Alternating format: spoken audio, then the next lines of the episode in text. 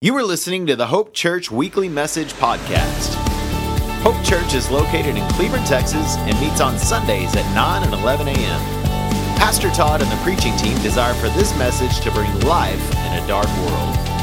For more information about Hope Church, visit hopechurchcleveland.com. As many of you know, we, we welcomed in our fourth child, Jonah, to this world this last August, or this last when was he born? Yeah. Set, when? December, yeah. When you, when you have four kids, thank you. Thank you. Hey, can we, can we rewrite and restart this? Okay, here we go. This last December, we welcomed in our fourth child, Jonah, into the world. And, and he, he came into the world. He, he came actually kind of quick. He came quicker than the other ones uh, came. And, and the first night, things just seemed a little off. He, he was grunting a lot, he was groaning, he was coughing. Uh, and, and Crystal was just real concerned with him. And so um, the next morning, Crystal had a, had a procedure set up. And so they decided to take Jonah uh, to the nursery to kind of check him out because he'd had some spit up uh, that was kind of a greenish color. Uh, so if you know anything about kids, that's, that's usually, that can be a sign of something being wrong, one of which being a bowel obstruction. So they took him to the nursery and they decided to, to do a, a scan to see if he was able to pass things through his bowels. And so you actually see this picture right here. Don't go to the next one until I, I'm going to get to that point of the story. But this is me. I'm sitting here talking to him. Crystal's in surgery right now. It's just me and him. Uh, mom felt compelled to get up that morning, uh, and you'll understand why she felt compelled a little bit. But I'm just talking to him, and the doctor came to me and said, Hey, we're running the scan. Uh, we're going to see if he's able to pass through. And, and I asked her, I said, Okay, so if he can't pass things through his stomach, what do we do? And she goes, Oh, we'll just transfer him to Cook's and he'll have to have immediate surgery. Just that flat. Like, oh, okay, yeah, no problem. He's a newborn, all right? And so I'm sitting there just loving on him, caring for him. And then finally, a call comes back from the scan. He's clean. Okay? He was able, he was able to pass things through. And so it's time for him to eat. So mama's in surgery. So what did I do? I fed him a bottle. Then all of a sudden, at the end of the bottle, you know, I've fed three kids, right? Fourth, no big deal. All of a sudden I'm burping him, then he just he just spazzes out almost like he's having a panic attack and just throws up everything that I've fed him everywhere. And then his oxygen, because he's hooked up to the monitor, you can see the monitor kind of up in behind him. The monitor started dropping down to 80% oxygen rate. And I'm sitting there going, uh, uh. I'm there by myself, the baby's screaming. And these nurses, they're used to babies screaming, but I know that, that something's not wrong. So I, finally, I get the attention. And then as soon as the nurse, the nursery nurse gets there. She calls on her little walkie talkie or whatever they call it. She calls for a NICU nurse. I'm sitting there going, uh, what's going on? You know, you ever have that helpless moment where you want to help your kid, but you don't know what to do? Uh, in fact, they told me, get out of the way, Dad. I'm like, I'm trying to help, leave me alone. Uh, and then the next picture you can see, they've got him up and they're trying to clear him. You can see his color, he's kind of starting to get blue. And at that point, the NICU nurse calls in the head NICU nurse, and all the while, you forgot, mom's in surgery, so I'm there by myself going, what, What's going on? And so they get him clear. He, he had aspirated some of the, the formula that he'd thrown up. They cleared him all out, and, and the nurse said, Hey, we're going to take him to the NICU because we need to figure out what's going on. So I didn't really get a chance to say goodbye, and they wheeled him away. And then, boom, I'm left there. I, I was supposed to be taking care of my son. I was supposed to make sure he was all right. Mama's in surgery, and now the baby's gone to the NICU, and I don't even know what's going on. So if you have your Bibles today, grab them. Go to Luke chapter 8. We're going to start in verse 22, and we're going to talk about another catastrophe. So I have one more as you're turning, one more picture. This is actually him hooked up to all of his Uh, you can see the humongous IV there in the bottom of his hand. We, that's the only picture we could find with him hooked up to all of his cords. We were, we were all so distraught that we fought, forgot to actually take pictures of what he looked like in the NICU. Uh, and so that's the only one we've got of him all hooked up to the cords and the cables. So, Luke chapter 8, starting in verse 22. One day, Jesus said to the disciples, Let's go over to the other side of the lake. So they got up into the boat and set out.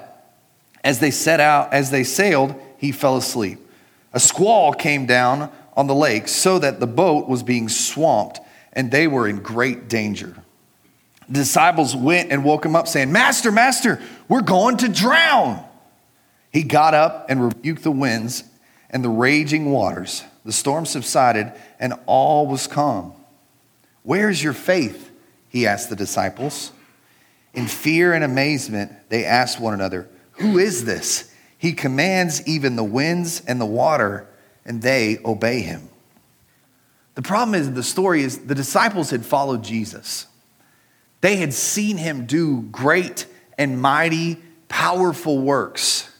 And here comes a storm, and, and what is their initial reaction? Not, Lord, what do we do? It's, Wake up, Jesus, we're gonna die, right? They let fear and anxiety control them. And guys, sometimes we do that in our lives. Sometimes we allow the fears and the anxiety and, and all the things that we have building up in our life, it controls us to the point that we forget who we worship. We worship the almighty, powerful God, the creator of the universe, and we think when we have fear and anxiety that He can't handle it. I heard a sermon this week by Steven Furtick on anxiety, and it says, Worry is worship in reverse. You're worshiping the worry, not the God who can transform the worry. And so, guys, today, what I want to talk to us about is, is what do we do when anxiety takes over? We see with the disciples, their anxiety took over and they just could not think. They knew who they were following. They'd seen him do mighty things. And their first thought is, Jesus, we're to die. What do we do? So, what do you do when anxiety takes over? Number one, trust God's wisdom. One of my favorite verses in the Bible. And if you struggle with worry, if you struggle with fear, put this on your mirror in the bathroom. It says, Trust in the Lord with all your heart and lean not on your own understanding. And in all of your ways, submit to him, and he will make your paths straight. Trust God. He made you. Guys, did you know that there is nothing that is going to happen in your life that is a surprise to God? What you've experienced this morning, God already knew it was going to happen if you got up and you got in a fight with your significant others, if you felt like you were going to kill your kids before you left the house this morning, God knew. God gave you the strength to not kill those kids and go to jail. He gave you that strength. And so, back to my story about Jonah. I didn't know what to do. I didn't know how to help my child other than just break down.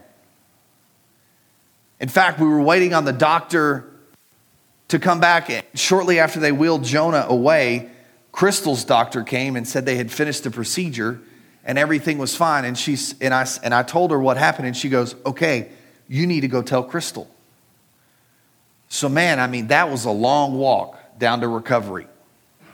I walked into the recovery room. I'm, I'm sitting there like, I'm a strong husband. I could do this.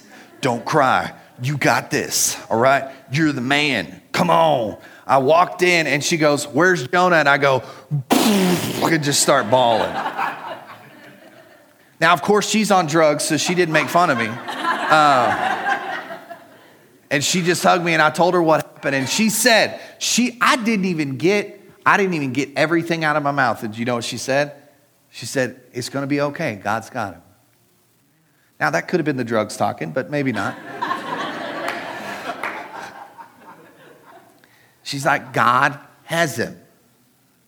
So then, then I had to leave Crystal because I guess I can't walk with her when they transfer her up to the room. Then I come back to the room and, and mom's sitting there. I don't know if she remembers that conversation. I'm sitting there bawling like a baby. I'm, you know, those of y'all that know me, you've probably never seen me cry. Uh, so crying's hard for me.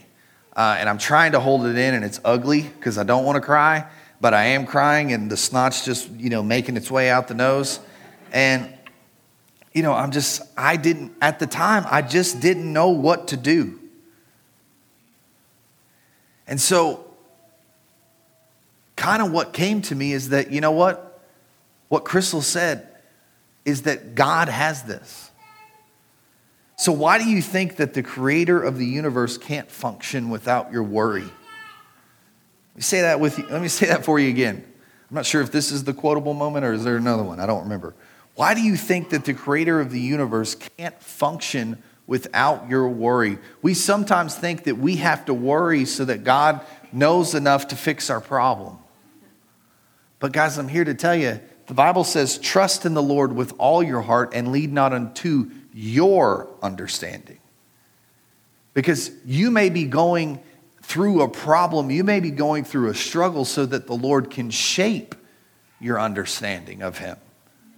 Sometimes we don't go through things. God's not just, doesn't allow us just to go through bad things just because He likes to see us go through bad things. He's trying to shape us to be better. So, number two, just pray. Just pray. Romans 8, 26 through 27 says, In the same way, the Spirit helps us in our weakness. We do not know what we ought to pray for, but the Spirit Himself intercedes for us through our wordless groans. And He who searches our hearts knows the mind of the Spirit because the Spirit intercedes for God, for God's people in accordance with the will of God. This verse tells you that the Spirit of God takes over when we pray. Did you know that the Spirit, Jesus, they're, they're all interceding on our behalf? Even when we don't even know what to pray for, the Lord is praying for us, helping us. And guys, I didn't know what to pray for for Jonah. I didn't know what to pray for. The problem is, they, we walked in, the doctor gave us the diagnosis. They said, well, it, he could be septic. Now, if you know anything about sepsis, that's, that's lethal for a baby because they don't have a lot of immune system to fight it. He could be septic. He could be this. He could be that. And we said, well, what is he? And they're like, I don't know. And I'm sitting there, what do we pray for? And that's when this verse in Romans tells us that even when you don't know what to pray for, the Spirit takes over. Guys, have you ever been in your, your prayer time and you just, you felt like God took over praying for you? Some people call that their prayer language. Some people call it speaking in tongues, depending on what you call it. But there's times that I'm praying that, that I've just got to let God take control. And Paul talks about groans and utterances that we do not understand. Guys, sometimes the best cure for anxiety is praying in the Spirit, praying that God would take over and show us what we need to pray for, even when we don't know how to pray for ourselves. So, when fear and anxiety shake you to your knees, you are already in the right position for war. Say that again, because I don't think you got it. When fear and anxiety shake you to your knees, you are already in the right position for war. I saw something on Facebook this week and I loved it. I wish I had the picture and I could throw it up there. The, it said, This is how I fight my battles, and it shows someone on their face praying before the Lord. That's how you fight your battles. When you don't know what to pray for, you ask the Spirit to pray for you. You allow the Spirit to take over. You allow the Spirit to control your thought processes. And number three, use everything God has at your disposal. God has put a ton of things at your disposal. It says in Romans 8 28, further in that verse, and we know that in all things, God works for the good of those who love him, who have been called according to his purpose. Everything at our disposal is a gift from God. And so, God has given you some practical things to help you fight anxiety. I actually got these from a, from a psychological um, article that talked about how do you handle, now it's from a Christian perspective, how do you handle anxiety? So I've got, if you're a note taker, I know some of y'all are anal note takers. I've got nine things that you can do, and I'll, if you if you don't get all nine, just email me and I'll send you my notes. Number one, is there sin in your life? Unfortunately, sometimes our anxiety and all that welds up in our lives because we've got we've got guilt. We've got guilt of something that has not been taken care of in our lives that we need to get straight before the Lord, and that, that guilt wells up into us and creates anxiety. Then, number two, the second thing that you can do to help yourself with anxiety is get a good night's sleep. Get a good night's sleep. Did you know that humans generally need eight to nine hours per day of sleep? Sleep de- deprivation can increase anxiety. So go home and take a Sunday nap. That's what you need, okay? That's how you fight your battles. Amen? All right. Do we need to have altar right now? Okay. Number three, be more realistic with yourself. Many people are worried and anxious about events that will never actually happen to them. Did you know that Sometimes we worry so much about what might happen that we're not focusing on what's happening right now. Any of you out there? Can I get an amen? I'm not looking right at you or anything. The fourth thing is listen to some relaxing music. You know, for, for us, for everybody, relaxing music is different. You know, some people think relaxing music is the, the thing that, you know, like when they give you a massage, you know what I'm talking about? It's, it's like the pads that we use, yeah? Except they have like trickling, which almost makes you feel like you have to pee, which is weird. Um, you know what I'm talking about? Yeah, okay. But for me, for me, heavy rock and roll, yes. cranked up, man, that's just mm, glory, right? I'm just like, yeah, this is how I fight my battles. Yeah. Crank it up at 11, right? Rock and roll, okay? I won't tell you what I'm listening to because uh, I don't want you to judge me. Number five. Number five. Have fun. Have fun. Did you know that it's good for you sometimes to do things that relax you? That, that did you know it's, it's good for you to do activities that you enjoy doing? Wow. Be set free in that today, okay? Number six, talk to someone. Did you know that God has put people full of wisdom in your life to talk to? And sometimes you're just being a goofball. And if you talk to somebody, they would tell you, stop being a goofball, and you'd feel a whole lot better. Amen? All right. Two people. Great. Take action. If there's something practically you can do to lift that fear off of you, do it. If you're struggling with making money, go mow some lawns, make some extra money. That'll help you worry about money. Do something to help make the problem better. Don't just sit at home and go, I don't know what I'm gonna do. Do something, man. Sorry, I'm a type A person. Doing is not problem for me. Number eight, it's gonna step on a few toes. Exercise. Okay. Glory, hallelujah. All right.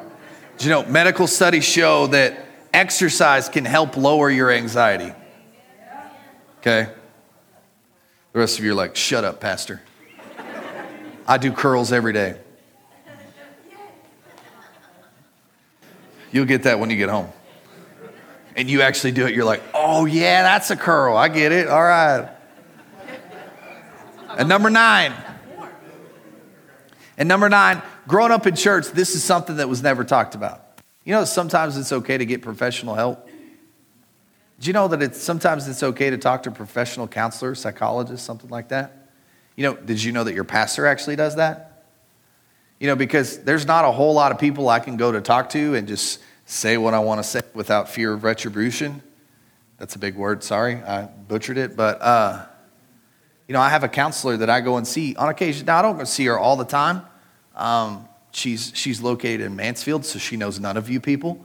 Uh, and when I, when I just spill everything out and she tells me that I'm a normal person and it's okay not to kill people, uh, you know, she goes, You got this. You know what you're doing. Just, just relax. That just, I feel I, I walk out of there feeling like I'm a 100 foot tall and bulletproof just by simply talking to somebody that knows what they're doing. And guys, I want you to know there's no shame in that.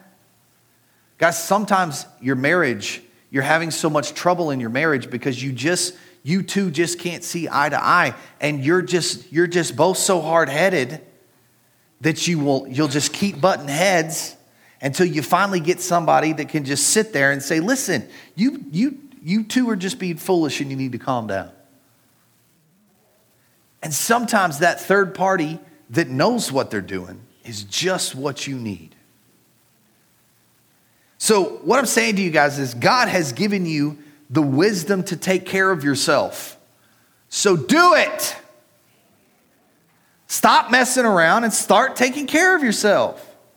Don't be surprised when anxiety rules your life, when you're not sleeping, you're not taking care of yourself, you're not eating right, you're not exercising, you're not talking to somebody about your problems, you're holding it all in, and you're wondering why you explode on the first person that, that talks weird at you. Or, or, at, or at Walmart when they hit you with your cart and you're like, ah, you just let it all out. Okay? I've seen those YouTube videos too. Just let it go, all right? So, to wrap up the Jonah story, you know, we were blessed. They never actually found out what was wrong with him. They never actually found out, he didn't actually show signs of anything being wrong with him. And the way the, uh, the, way the nurse explained it to me is, is he just needed a little extra love and care. That's really all he ever needed. But I truly believe that whatever was going on with him, the Lord healed him. So, what does this mean for us? I got three questions for you. Mo, go ahead and get set up. I'm going to roll through these real quick. Number one, do you seek God daily for wisdom? Are you daily asking the Lord to intercede on your behalf? Number two, how often do you allow the Spirit to take over your prayer time? Do you allow, we have our devotional time, but how, how often do we allow the Lord to take over that devotional time? Do we get to dictate the schedule or does he get to dictate his time with us? Sometimes we have to allow the Lord the space that he needs to shake us up a little bit. And number three, do you take care of yourself? Do you really take care of yourself? Now, that hit the lights I'm going to really kind of just bring this down for you guys this morning. Prayer team, would you go ahead and get in place so they can see where you are? Please. trying to be kind and not demanding.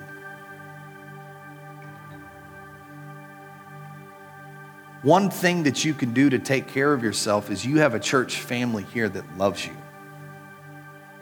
This prayer team, they're prayed up and they're ready to go. They want to pray with you today anything that you're experiencing, any anxiety that you're facing today. They want you to leave this place with that burden lifted off of you. Because, guys, here's the thing I truly believe that the Lord touched Jonah and healed him 100%. And I'm saying to you today, whatever is going on in your life, no matter what you face, no matter what affliction, whether it's anxiety, whether it's a, uh, an affliction, it's an illness that the doctor says can't be taken care of without medication. Maybe the doctor says that you've been giving, given something that is incurable. I'm saying to you, today is your day of healing. God wants to heal you in this place.